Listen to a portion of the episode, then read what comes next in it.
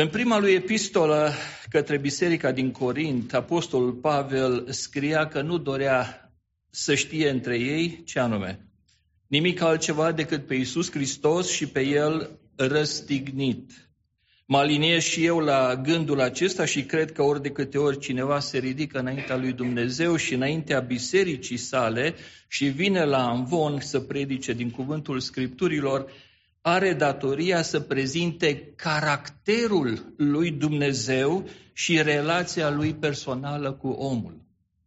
Numai așa îl vom cunoaște mai bine și ne vom apropia mai mult de Dumnezeu. Aceasta este și dorința inimii mele în, pentru dimineața aceasta și de aceea vă îndemn să vă rugați ca Domnul să pună cuvintele Lui în gura mea și toți ascultătorii să fie îmbogățiți astfel prin cunoașterea Lui. Amin. Seria mesajelor din această carte istorică a fost intitulată Salvatori inadecvați. Deja pe parcursul acestei dimineți s-a punctat ce înseamnă inadecvat. Adică cineva care nu corespunde misiunii pentru care, la care a fost chemat. Nu corespunde în totalitate. Poate să fie doar parțial, dar nu în totalitate. Și ar fi un bun început pentru fiecare dintre noi să ascultăm despre Gedeon și să ne considerăm noi înșine un fel de Gedeon. Pentru că fiecare dintre noi avem de luptat. Avem de luptat în primul rând cu păcatul din viața noastră, avem de luptat cu noi înșine, cu firea noastră, avem de luptat pentru familia noastră, pentru biserică, pentru comunitate, pentru țară.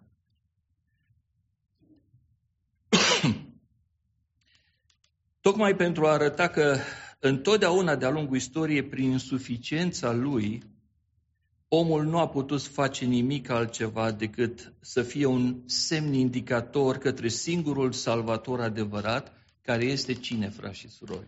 Fiul lui Dumnezeu și Domnul nostru, Isus Hristos, Domnul, salvator al omului din robia păcatului și moartea veșnică și strămutarea lui unde?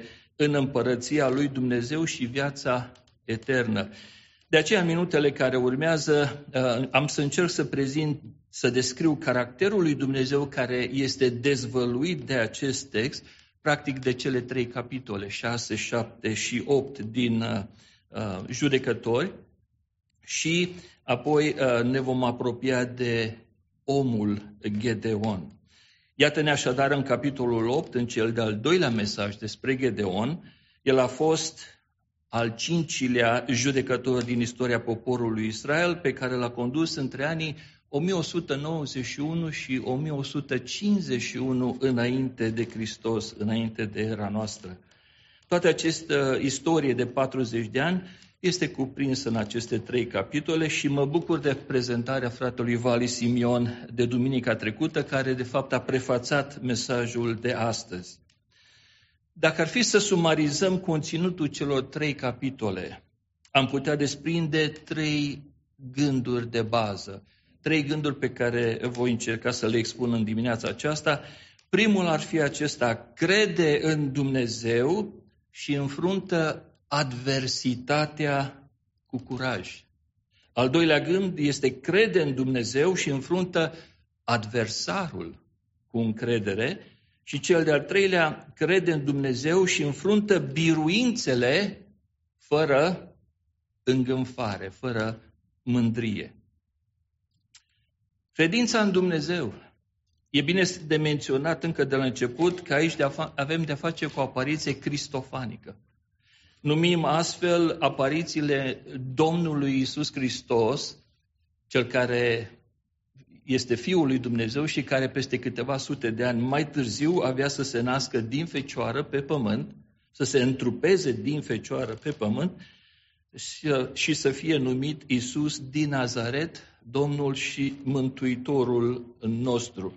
Haideți să vedem câteva din trăsăturile de caracter ale lui Dumnezeu care sunt relevate de acest text. În primul rând, Dumnezeu care este dragoste, iubește păcătosul. Urăște păcatul, dar iubește păcătosul. A iubit pe poporul său chiar și atunci când a păcătuit. El, Domnul, ne-a iubit întâi, zice cuvântul, și noi asta am studiat în uh, lunile din urmă. Uh, noi îl iubim pentru că El ne-a iubit întâi, spune întâi Ioan, capitolul 4. Și dragostea nu stă în faptul că noi am iubit pe Dumnezeu, ci în faptul că El ne-a iubit pe noi și a trimis pe Fiul Său ca jertfă de ispășire pentru păcatele noastre, spune Ioan la câteva sute de ani mai târziu. Lucrul acesta a fost însă valabil și pentru Israel în timpul lui Gedeon. De aceea Domnul Iisus, când a văzut poporul păcătuind, nu rămâne nepăsător și îi dă mâinile lui Madian pentru corecție timp de șapte ani. Nu a făcut însă lucrul acesta înainte ca să-l avertizeze printr-un proroc, așa după cum ni se scrie în versetele 8 și 10 din capitolul 6. Domnul a trimis copiilor lui Israel un proroc. El i-a zis, așa vorbește Domnul Dumnezeul lui Israel. Eu v-am scos din Egipt, eu v-am scos din casa robiei, v-am scăpat din mâna egiptenilor și din mâna tuturor celor ce vă apăsau, i-am izgonit dinaintea voastră și v-am dat vouă țara lor. V-am zis, eu sunt Domnul Dumnezeul vostru, să nu vă temeți de Dumnezeii amoriților în a căror țară locuiți. Dar voi n-ați ascultat glasul meu.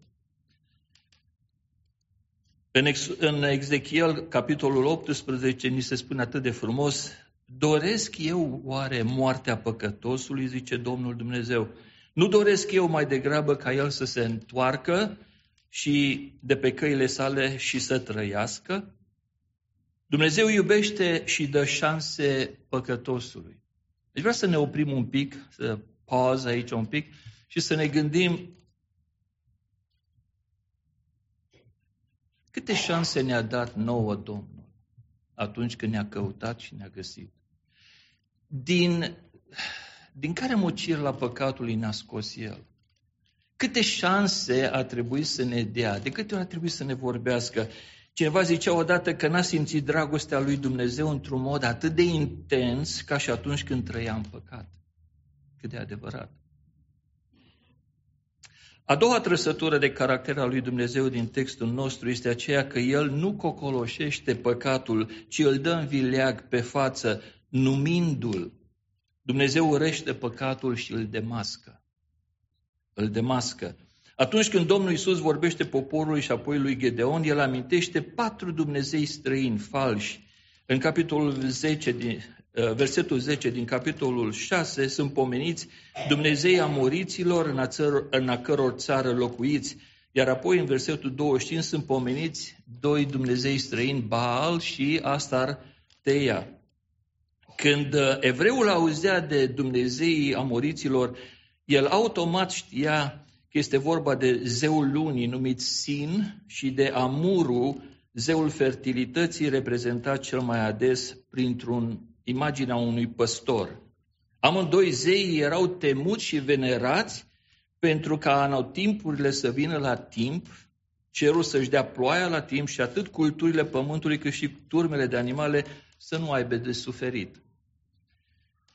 Cineva zicea odată că Dumnezeul unor oameni este pântecele. Dacă atingi sursa de mâncare a cuiva, atingi mult. Uitați-vă la conflictul din Ucraina. Putin a crezut că dacă ține în mână gazul și uleiul uh, rusesc, va putea să controleze Europa. Slăvit să fie Domnul că nu este cazul. Atunci când Domnul Isus vorbește poporului, le amintește de uh, toate aceste păcate, păcatul închinării la acești Dumnezei. Baal a fost Dumnezeul filistenilor și era considerat ca și el, ca zeul universal al fertilității, purtând titlul de, atenție, prinț și domn al pământului. Foarte interesant este însă faptul că el mai este numit și stăpân al ploii și al rouei. Unele documente și inscripții antice mai pomenesc și de titlul Cel care călărește pe nori. Era reprezentat prin statuia unui bărbat puternic cu cap de taur, ținând uneori în brațe un copil. Haideți să ne oprim un pic la Baal. Cuvântul Scripturii ne spune și ne vorbește de un alt stăpân al pământului, care nu și-a mai găsit locul unde? În cer la Dumnezeu și el este cine? Șarpele cel vechi sau satana? Balaurul ceroșu are și el coarne. Coincidență sau cultul diavolului?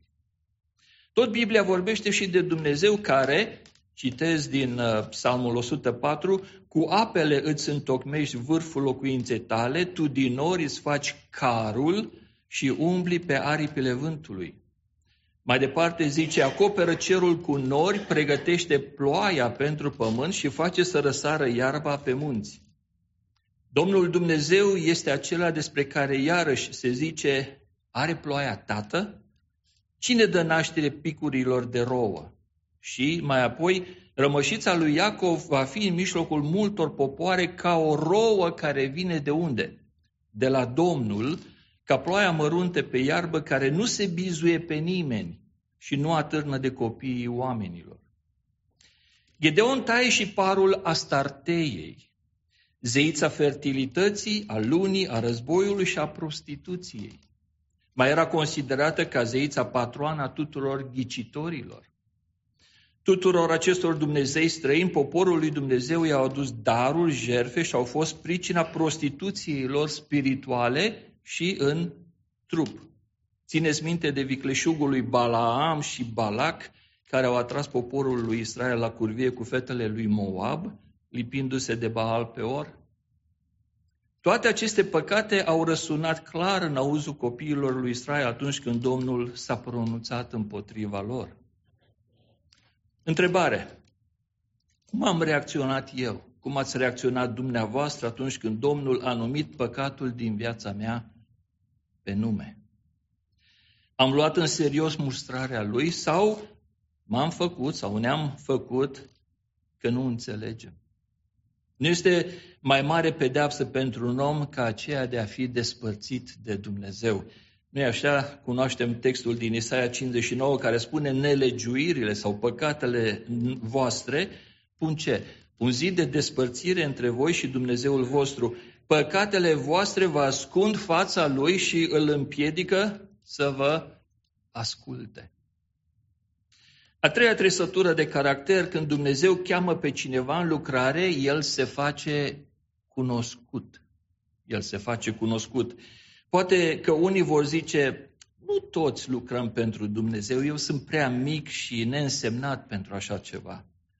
Oare așa să fie? Fiecare dintre noi suntem chemați în lucrarea de a duce la Dumnezeu, la Dumnezeu pe cei din jurul nostru.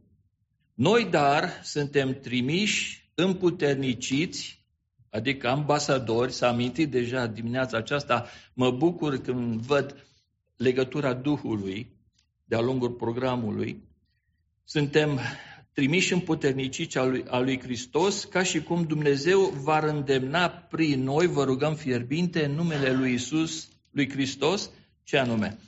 Împăcați-vă cu Dumnezeu. Dacă mai planează vreun dubiu în această privință, rugați-l pe Domnul să vi se descopere așa cum doar El știe, pe înțelesul fiecăruia. Dumnezeu să știți că vorbește pe limba fiecăruia. Nu este loc de confuzie sau de dubiu. Dumnezeu știe cum să mi se adreseze mie și știe cum să vi se adreseze dumneavoastră fiecăruia în specific. Haideți să urmărim puțin discuția dintre Gedeon și Domnul. Iarăși a fost amintit deja lucrul acesta. Primul lucru pe care îl face Dumnezeu este acela de a se, de a se prezenta singur. Eu v-am scos din Egipt, eu v-am scos din casa robiei. Când Domnul pomenește Egiptul, el de fapt face referire la faptul că împietrirea inimii lui Faraon a venit de unde? De la el ca să-și răzbune printr-o plagă sau printr-o urgie, cum vreți să o numiți, uh, pe fiecare zeu egiptean. Astfel Dumnezeul Israel dorea ca poporul său ce să facă? Să înțeleagă nimicnicenia acestor zei și să nu aibă alt Dumnezeu în afară de el, singurul Dumnezeu adevărat, viu și lucrător. Același plan de lucru era pregătit de Domnul pentru poporul său aflat acum unde?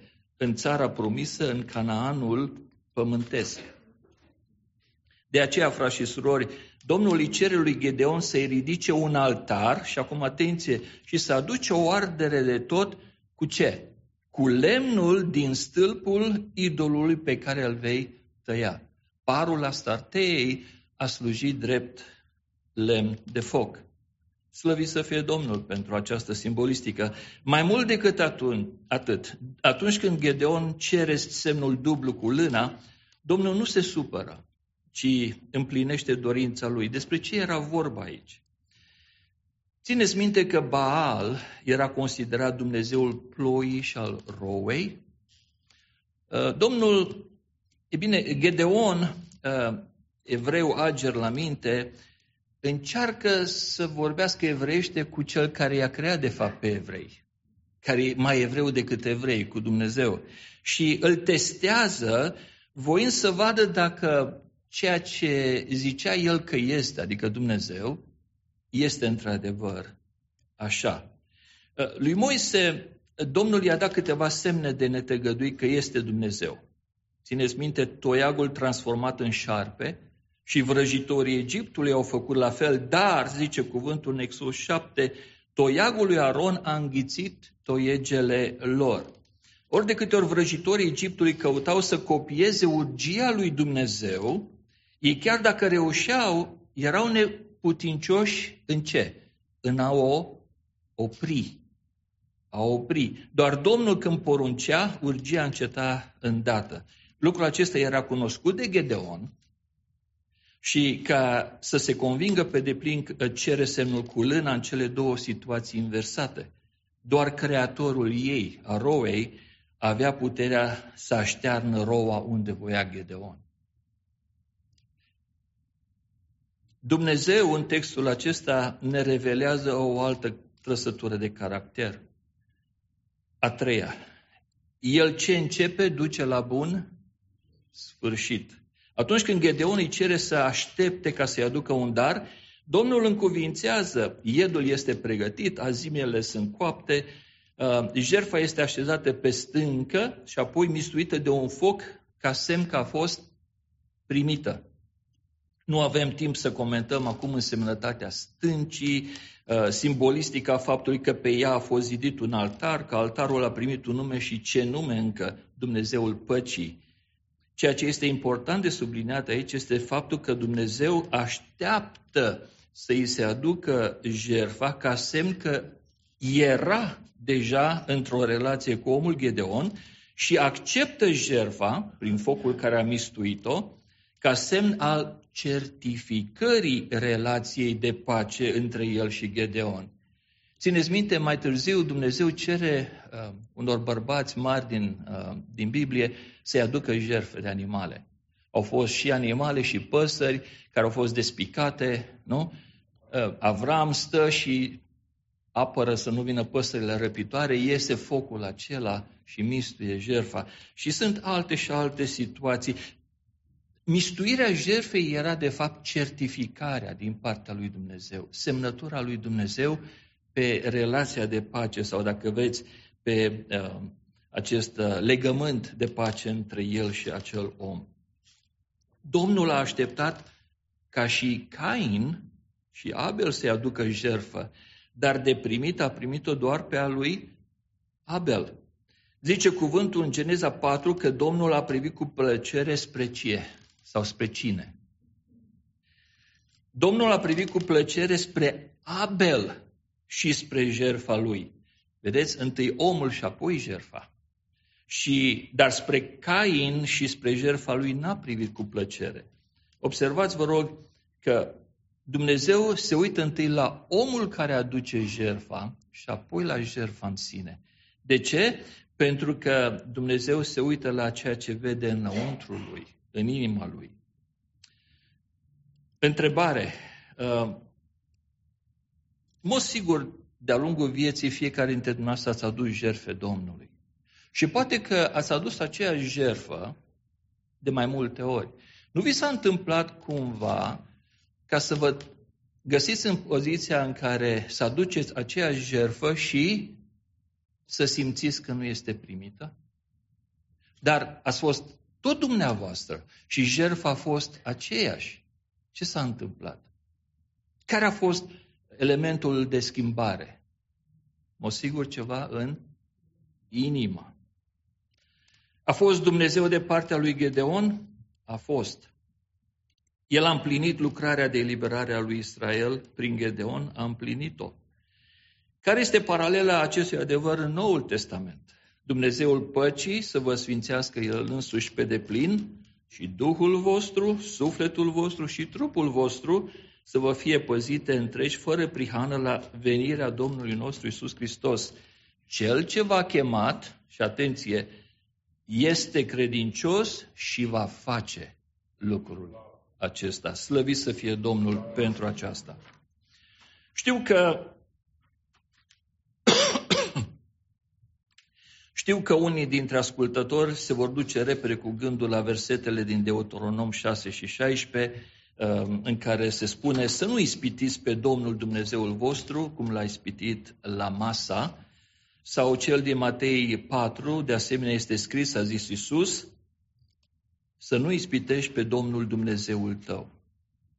Vorbim acum despre un ultim gând referitor la caracterul lui Dumnezeu și anume faptul că Dumnezeu a acceptat testul lui Gedeon. Uh, am să aduc înaintea dumneavoastră doar câteva exemple în care Dumnezeu entertains an argument with, uh, cu unii oameni. Avram mijlocește și se târguiește cu Domnul pentru viața oamenilor din Sodoma și Gomora. Geneza 18. Lot cu fuga lui din Sodoma. Uh, Geneza 19. Iosua cere Domnului să oprească soarele și luna în Iosua capitolul 10. Atunci Iosua a vorbit Domnului în ziua în care a dat Domnul pe amoriți în mâinile uh, copiilor lui Israel și a zis în fața lui Israel, oprește-te soare asupra Gabaonului și tu luna asupra văii Aiaolului. Uh, și soarele s-a oprit și luna s-a, și-a întrerupt mersul până ce poporul și-a răzbunat pe vrăjmașii lui. Lucrul acesta nu este oare scris în cartea dreptului? Soarele s-a oprit în mijlocul cerului și nu s-a grăbit să apună aproape o zi întreagă. N-a mai fost nicio zi ca aceea, nici înainte, nici după aceea, când Domnul să fie ascultat glasul unui om, căci Domnul lupta pentru Israel. Un alt exemplu, Moise, când Domnul îl cheamă în lucrare, sau Iov, care nici măcar nu era din poporul lui Dumnezeu. În cazul nostru de astăzi, Domnul acceptă să fie testat de Gedeon pentru ca să-și ancoreze credința în el și astfel să fie un exemplu de urmat de către cei din casa tatălui său, din cetate și din Israel. Vă rog să rețineți că însăși casa tatălui său avea un altar consacrat lui Baal și un stâlp al Astartei acolo, pe premiza lor. Ei erau cei care întrețineau acest altar. Uh, n-ar, n-ar fi putut Domnul să aleagă un alt om care să fie, să nu fi fost un închinător la Baal și Astartei? Ba da, ba da. Domnul însă alege omul cel mai descalificat, cel mai mic și neînsemnat, ca să împlinească prin el versetul din 1 Corinteni care spune, dar Dumnezeu a ales lucrurile nebune ale lumii ca să facă de rușine pe cele înțelepte. Dumnezeu a ales lucrurile slabe ale lumii ca să facă de rușine pe cele tari. Și Dumnezeu a ales lucrurile josnice ale lumii și lucrurile disprețuite, bancă lucrurile care nu sunt, ca să nimicească pe ce? Pe cele ce sunt, pentru ca nimeni să nu se laude înaintea lui Dumnezeu. Ce învățăm de aici? Totul depinde de ce anume este cerut, de motivație, și, bineînțeles, de cine este beneficiarul. Poate că proveniți dintr-o familie ca a lui Gedeon, cu altar și stâlp păgând. Iarăși gândul acesta a fost amintit deja. Poate că proveniți dintr-o familie care nu are un astfel sau n-a avut un astfel de altar și un stâlp Astartei în casă, un altar păgân. Dar atunci când Domnul v-a găsit Ați avut întrebări înaintea lui? Ați primit răspuns la ele? Iată așadar enumerate cinci trăsături de caracter al lui Dumnezeu care ies în evidență din cele trei capitole. Sunt ele suficiente ca să ne determine să credem mai hotărât în El? Cu siguranță că da. Primul gând din, uh, din acest text este acela de a crede în Dumnezeu și a înfrunta adversitatea cu curaj. Gedeon s-a convins că într-adevăr avea de-a face cu Domnul, Dumnezeul lui Israel. De aceea, având această certitudine, a avut pace în inimă.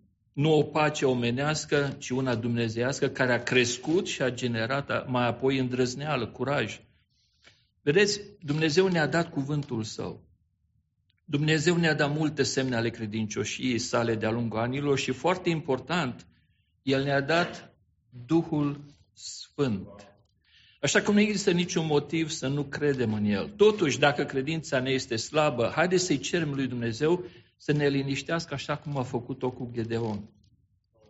Să-i cerem lui Dumnezeu să ne redea încrederea în El și El o va face. Dumnezeu nu ne condamnă pentru că avem îndoieli.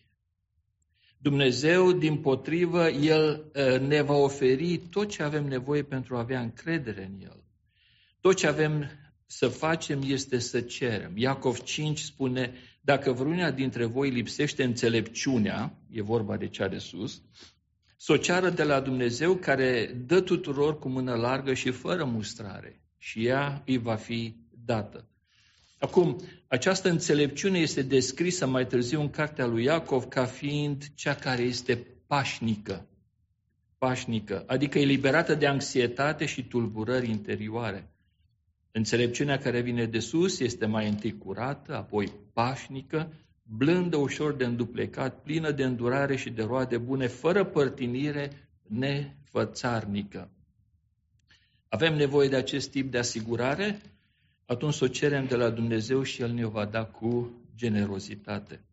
Călugărul Lawrence, un călugăr din secolul al XVII-lea, a spus astfel în manuscrisul său intitulat Practica prezenței lui Dumnezeu, când suntem în îndoială, Dumnezeu nu va ieșua niciodată să ne dea lumină atunci când nu avem alt plan decât să-i plăcem Lui și să acționăm cu dragoste pentru El.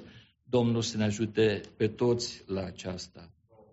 Acum Dumnezeu nu va turna o mare încărcătură de credință și curaj, nu va turna cu tolcerul, cum zicem noi în țară, uh, asupra noastră dintr-o dată. Mai degrabă El ne va crește treptat credința pe măsură ce facem pași mici în ascultare față de El. Primul pas al credinței lui Gedeon a fost acela să doboare idolii tatălui său. Drept urmare, în cele din urmă, Dumnezeu i-a dat lui Gedeon credință pentru a doborâ vasta armată medianită, madianită.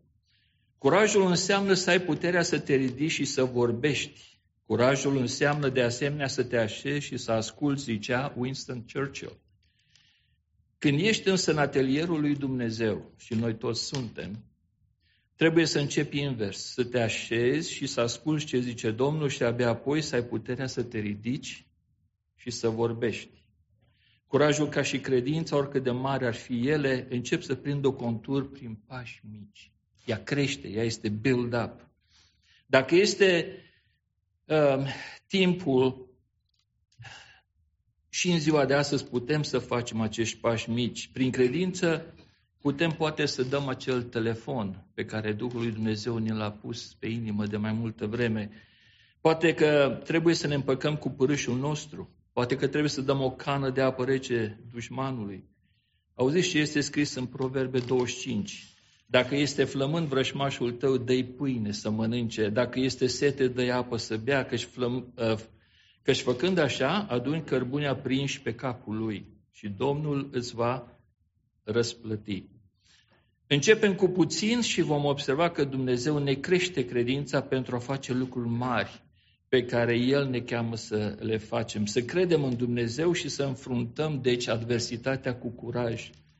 Al doilea gând este să credem în Dumnezeu și vom înfrunta adversarul, adversarul, oponentul, cu încredere.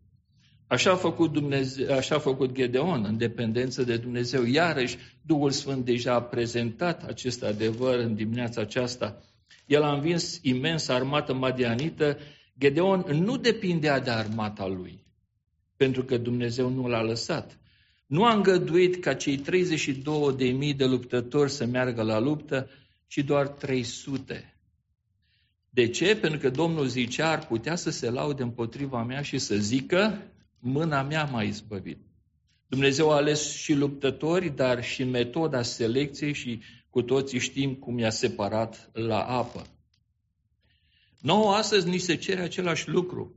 Îmbrăcați-vă cu toată armura lui Dumnezeu ca să puteți ține piept împotriva uneltirii diavolului. În Efeseni, capitolul 6.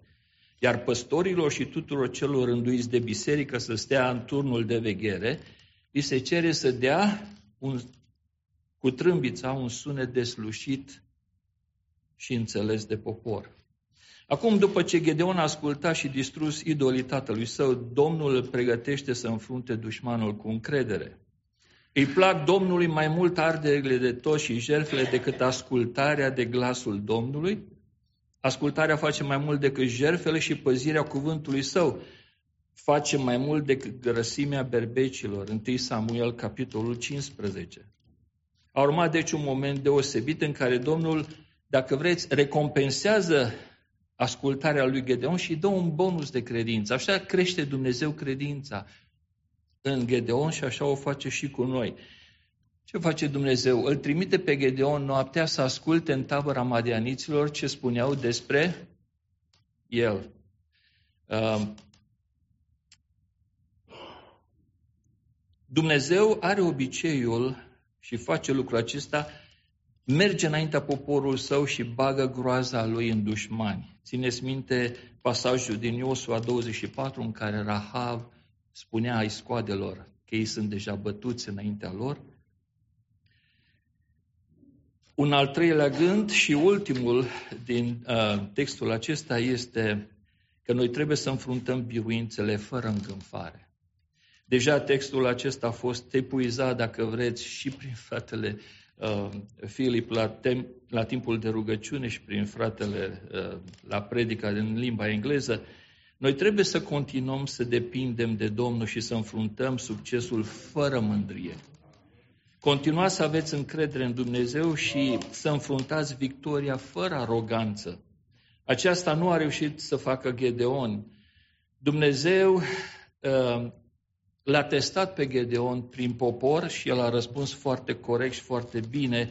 Nu voi domni peste voi, nici fiii mei nu vor domni peste voi, ci Domnul va domni peste voi.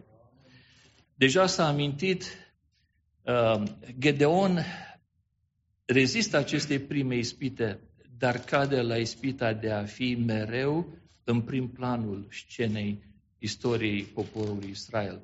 Și deja, iarăși, uh, lucrul acesta a fost pomenit de Duhul uh, lui Dumnezeu în dimineața aceasta, Efodul acela, acea tunică purtată peste vășmântul marelui preot, făcut din aur, um, avea menirea de a atrage poporul um, away from um, the worship, uh, închinarea care avea loc la Shilo, la cortul întâlnirii lui Dumnezeu cu omul.